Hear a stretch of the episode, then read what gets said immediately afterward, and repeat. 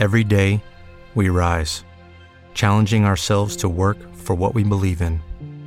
At U.S. Border Patrol, protecting our borders is more than a job, it's a calling. Agents answer the call, working together to keep our country and communities safe. If you're ready for a new mission, join U.S. Border Patrol and go beyond. Learn more at cbp.gov/careers.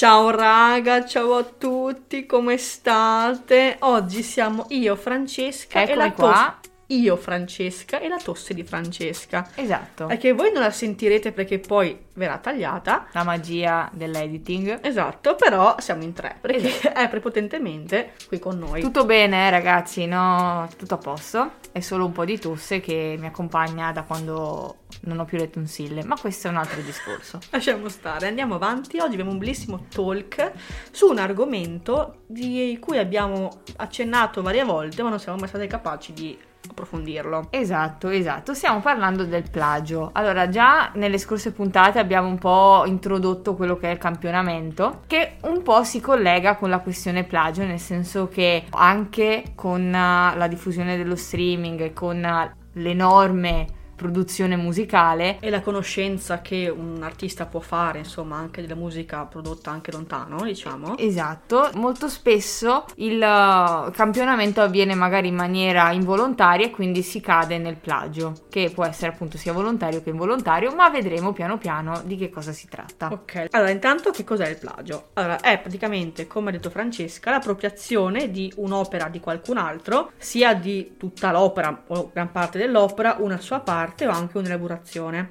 E in pratica è l'usurpazione della paternità. Esatto. Diciamo. E quindi qualcuno che si dichiara autore di un'opera che fondamentalmente di cui non lo è. Non è insomma. la sua, esatto, Ecco, esatto. ed è punita dalla legge sul diritto d'autore, che è la legge 633 del 1941, ed è diverso dalla contraffazione, perché con contraffazione si intende l'utilizzo a scopo economico di un'opera, quindi il volersi fare i soldi sopra senza il consenso eh, ovviamente dell'autore. E questo si discosta dall'utilizzo per, eh, per i privati. Se noi ascoltiamo un brano o a una festa non è che facciamo chissà cosa. Sì, cioè non diciamo il brano non si crea mio. niente. Esatto. esatto. Sì, diciamo che eh, si parla di plagio nel momento in cui il brano in questione, il brano vittima, risponde a dei requisiti che fondamentalmente sono due. L'originalità, quindi un brano è originale nel momento in cui non ha delle caratteristiche simili ad altri, e la creatività. E lì comunque sono delle cose molto molto soggettive, molto difficili anche da Sì, non valutare. sono stabiliti da criteri matematici o fissi, insomma. Esatto, esatto.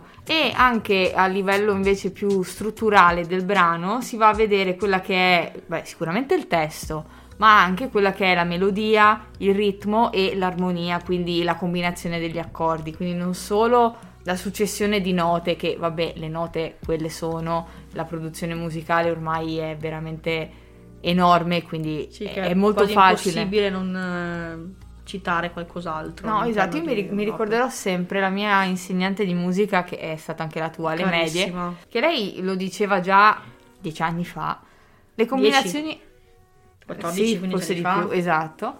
Le combinazioni ormai sono esaurite perché le note quelle sono e la musica che è stata prodotta è davvero troppa, quindi per forza di cose un brano si assomiglia ad un altro e anche per questo diventa sempre più difficile capire dove è il plagio e dove no. Esatto. E infatti rientrano sia opere liriche, le opere drammatiche, col testo, senza testo. Si parla di musica leggera, si parla di rap, si parla di qualsiasi tipo di, di opera di per sé. Però non è che ci sia un criterio che sia stabilito, appunto non matematico per definirlo. È, è infatti infondata quella teoria, quella voce, come vogliamo dirla, che intende, che sottolinea il fatto che se ci sono un tot di note messa una dopo l'altra, in un certo ordine sia plagio, cioè Esatto. non funziona così. Nel senso che questo creerebbe un problema, perché tipo sette note su una composizione orchestrale sono poche. Quindi non è che se tu hai un- una messa di 40 minuti sette note sono pochissime. Esatto. Se hai invece un brano come adesso, che sono sempre più brevi oltretutto, di due minuti e mezzo, di cui quelle sette note sono la parte centrale del ritornello e quello che fondamentalmente caratterizza e che tu ti ricordi dopo che l'hai sentito, cambia. Perché tu identifichi la canzone in sé in quelle note e se le ritrovi uguali in qualcos'altro capisci che là può nascere Esatto. un problema. Insomma. Lì subentrano anche dei fattori più tipo emotivi e di percezione della Esatto, persona, quindi è veramente molto complicata. E la cosa interessante è che nel momento in cui si inizia a parlare di plagio, e quindi la persona che detiene la paternità del brano dice sono stato plagiato e si va da un giudice, si viene a formare una sorta di commissione con dei consulenti più tecnici, esperti in materia, perché chiaramente un giudice non è che sa di musica pop o di musica elettronica O di musica in generale, musica in diciamo. generale, cioè è molto molto difficile. Allora vengono chiamati degli esperti del settore, vengono ascoltati i brani più e più volte, vengono messi in comparazione, vengono analizzati gli elementi che abbiamo detto prima, quindi la, la metrica, o il ritmo, la melodia, eccetera, e viene valutato se effettivamente c'è un danno o meno. E poi vengono applicate le sanzioni. Però prima di fare questo è necessario vedere effettivamente se il brano in questione sia soggetto a tutela, perché non è che tutti i brani sono coperti dal, diritto d'autore. Esatto. Tanto è necessario, come diceva prima Francesca, che sia originale e creativa di sé. E come vediamo una sentenza che è stata fatta dalla Corte d'Appello di Milano, poi vi diciamo i siti che abbiamo utilizzato per, ehm, insomma, ma per fare Per informarci, podcast. esatto. Un esempio è che non è, non è tutelabile dal diritto d'autore il brano di musica leggera che per la semplicità della melodia, simile a molti altri precedenti, sia carente del requisito di originalità. Quindi, per esempio, anche soltanto pensando a una filastrocca, per dire. Quando è troppo banale o quando non è originale, anche se io la prendo e dopo ci rifaccio qualcosa, non è che sia un problema. Esatto. Cioè, ci sono tantissimi... Poi- tante variabili. Esatto, insomma, poi ecco. bisogna anche vedere i, i brani di cui decade perché il diritto d'autore in Italia ha una durata, non Esatto, dura sono- all'infinito. Lì a 70 anni, ho Esatto, esatto. dopo i quali un brano può essere utilizzato appunto senza dover rendere conto a qualcuno, prima di questi invece no. Poi una cosa che ho trovato, che sempre un'altra sentenza, hanno praticamente stabilito delle condizioni che il ritornello di una composizione deve avere perché sia definito plagio. Allora, intanto, messe in comparazione ovviamente tra i due brani, i due tonelli devono presentare una successione di note del tutto somigliante. Poi il nucleo centrale delle due composizioni deve essere, ehm, deve girare attorno, deve ruotare attorno alla stessa successione di note del ritornello, e cioè a quell'insieme di note, quella combinazione che contraddistingue il brano in sé. E come terza cosa, il fatto che la diversità ritmica dei ritornelli non è che basti per definire che sia creativo, cioè non è che se io metto le stesse note ci do un ritmo diverso, vuol dire ah wow ho fatto la Esatto. composizione del, cioè, del momento insomma no? Quindi devono concorrere anche gli elementi di melodia, di armonia, insomma un, un po' insomma è, è complicato, ecco, diciamo ci sono tanti elementi insieme e tanti, tante variabili, insomma, anche per quello che spesso una volta lo è, una volta è plagio, una volta no. Esatto. A volte servono più, più- più sentenze di per sé per stabilirlo. E Esatto, anche esatto. perché appunto non sempre è plagio volontario, cioè quando è di per sé volontario è tipo con dolo, quando non lo è, poretto, cioè ci, ci sta che Sì, insomma è, è strano anche da un lato, però può succedere. sì, sì, Ci è sono- strano, diciamo che è strano quando vai e tipo a pla- plagiare delle canzoni un po' distanti da, da quello che è il tuo. Tipo un esempio che magari vediamo dopo è quello di Michael Jackson che ha plagiato, è stato chiamato in causa da Albano per plagio, cioè Ed io effettivamente dubito che Michael Jackson abbia voluto plagiare volontariamente una però canzone di Albano. effettivamente uguale. Concordo, però diciamo che cioè, eh, Albano. Io, cioè, Michael Jackson non, non credo avesse bisogno nella sua carriera di plagiare Ma Albano. magari, cioè, sai che io ho sempre pensato che non per forza fosse volontario nel senso di "Ah, adesso mi metto qui e scrivo e lo copio, ma indotto, cioè una volta che tu senti qualcosa, dopo ti rimane forse. Ah, certo, e quindi quando sì. cerchi di buttare giù una, una melodia o quello che è, ti può uscire fuori anche non volendo. Magari te ne ricordi metà, poi siccome sai quello che stai facendo, il, continuo diventa qualcosa di bello come quello che hai sentito per forza di cose e, e ti nasce sto, sto problema Sì. alla fine, che quello di- lo è alla fine, è un problema. Eh beh, eh, sicuramente. Però la cosa curiosa in questo caso è stata che Albano, ol- oltre ad aver chiesto tipo dei soldi, una cifra irragionevole, perché lui aveva chiesto 5 miliardi e poi eh, Michael Jackson ha, ha risarcito 4 milioni 4 di milioni di lire, esatto. La cosa curiosa è che Albano voleva mettere fine alle cose facendo un duetto e Michael Jackson si è rifiutato e ha detto no, piuttosto pago e con te non canto e quindi ci sta. Sì, e diciamo che le canzoni in questione sono Will You Be There di Esatto. Michael Jackson e I Cini di Balaka di... Di Albano, Albano. esattamente. E mm, niente, possiamo andare avanti con un po' di esempi, se non hai Eh, direi dire. sì, direi di sì. Allora, qualcosa che avevamo già nominato tempo fa per i veterani del po- si dice veterani? Assolutamente. del podcast è eh, Katy Perry con Dark Horse. Mm, sarebbe praticamente la copia di Joyful Noise del rapper Marcus Flame Gray. Non so come è andata avanti, non mi ricordo. Tu ti ricordi? In teoria non è ancora conclusa la questione. Ok, se non molto sbaglio. bene. Abbiamo poi anche i Beatles, che adesso noi nominiamo alcuni, ma raga, basta guardare, ce ne sono No, cioè, migliaia, ovviamente cioè, è sì, ce impressionante. n'è tantissimi di, di esempi. Praticamente George Harrison è stato accusato per My Sweet Lord degli anni 70, del 70 giusto, di aver copiato She's So Fine, che è del 62, che è stata scritta da Ronnie Mac per le Cliffons. E praticamente questo è stato definito invece plagio inconscio. Quindi per la prima volta poi oltretutto nella storia. Quindi è stato il primo plagio inconscio che è stato stabilito, ma comunque ha dovuto risarcire 587 mila dollari. Quindi comunque una bella solfa. Un altro esempio, è, che magari questo è abbastanza conosciuto, è di Vanilla Ice, quando pubblicò Ice Ice Baby, palese copia di Under Pressure dei Queen e David Bowie. E qui, eh, beh, chiaramente il riff è stato palesemente copiato. E la cosa mh, divertente è che quando Freddie Mercury ha ascoltato per la prima volta Ice Ice Baby, credeva di stare ascoltando la sua canzone. Ah, caro! Cioè, era lì che stava facendo colazione e nel mentre si è tipo bloccato, fa aspetta che mi concentro meglio e lui l'ha vista come una specie di mm, omaggio platonico alla sua canzone. Però Beh, dopodiché furetto, eh, anche Sì, no, ha reagito benissimo, poi però ovviamente ha chiamato i manager, ha fatto Vabbè, insomma, va bene si è tutto, però. attivato e di fatto oltre al risarcimento sono stati inseriti sia i Queen che i Bowie tra gli autori di Ice Ice Baby, che ci può anche stare, insomma. Sì, sì, Altro sì. esempio estremamente spiacevole è quello di Bittersweet Symphony, di cui avevamo già parlato, brano dei Verve.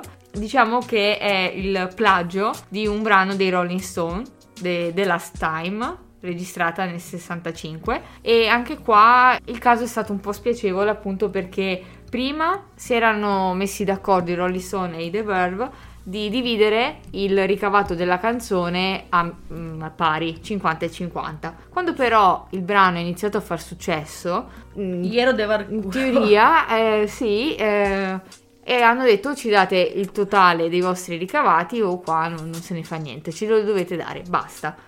E il fatto è che è andata proprio così, nel senso che tutti i diritti della canzone Bittersweet Symphony sono in mano ai Rolling Stone e oltretutto questa cosa pesa ancora di più perché si è portata a casa anche un sacco di premi, tra cui anche dei Grammy, quindi cioè, la cosa è un po' spiacevole, Sì, cioè, tu che hai fatto la canzone magari non volevi neanche, non avevi l'intento di, di plagiare, di copiare, ti trovi il tuo più grande successo perché di base è la È canzone... quello, sì. cioè, l'uni- l'unica canzone che ti viene in mente dei Verve, a parte magari Love is Noise o che ne so, e neanche hai di- cioè, detieni i diritti, è, è brutto, è sicuramente brutto. Ecco, e niente, io ne ho ancora qualcuno, magari ancora un paio, poi insomma non vi sommergiamo ulteriormente di No, brutte esatto. notizie. esatto. Allora, anche i Led Zeppelin nei loro anni sono stati accusati. Allora, What a Lord Love. Inglese fantastico. Ciao Alessandro, amico mio fantastico. Allora, questa è stata analizzata da questo tribunale perché in alcune parti era troppo uguale a You Need Love di Muddy Waters, scritta da Willie Dixon nel 62.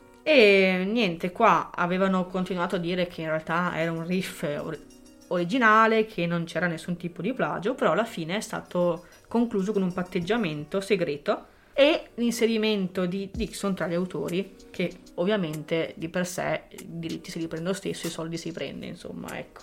E sono stati anche poi al centro di un altro caso di accusa di plagio nel 71 e sacco di roba ragazzi, Ecco. tantissima. Io chiudo con questo ultimo esempio, magari anche un po' più recente, Uptown Funk di Mark Ronson e Bruno Mars. Oh, dai. Sì, che è stata accusata di plagio da questa band che sinceramente non conosco, Gap Band, un gruppo funk degli anni 70, che appunto fa- hanno fatto causa per il plagio della loro Oops Upside Your Head. E qua, secondo me, vengono fuori due concetti molto interessanti. Il primo è che eh, la band, questa band anni 70, ha detto praticamente che vabbè loro attraverso dei musicologi hanno capito che la canzone è spiccicata, che loro hanno rubato questa canzone e hanno detto quelli hanno fatto già un sacco di cose, noi siamo senza un soldo, abbiamo bisogno di soldi e poi una nostra creazione. Quindi Eh, questo onesti.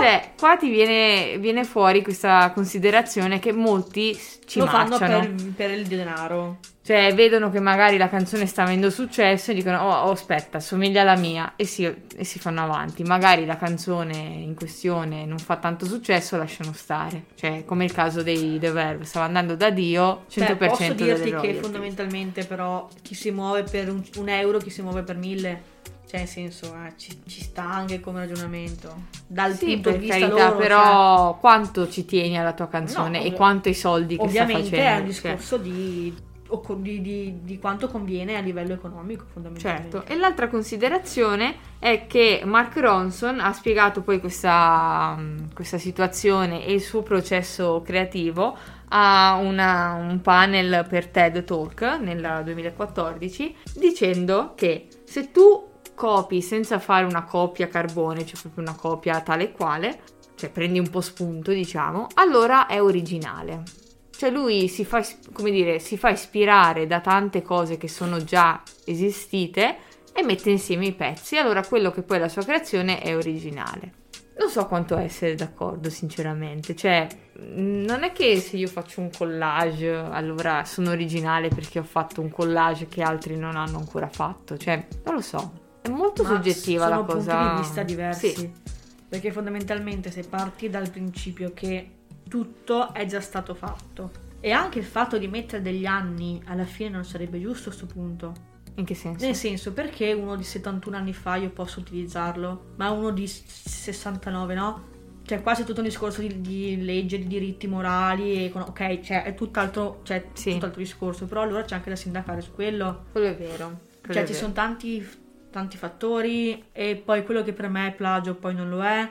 Cioè, nel senso, è, non- non- È molto so. complicato come argomento, sembra una questione facile, specie quando magari sentiamo due canzoni apparentemente uguali, però quello che c'è dietro è veramente molto Esatto. complicato. Bene, io citerei un attimo i siti che ci hanno aiutato in questa impavida missione, che sono www.laleggepertutti.it mi sento tipo un dispensatore di, non so, No. www.dirittodautore.it e www.money.it, parlando appunto di soldi. Assolutamente.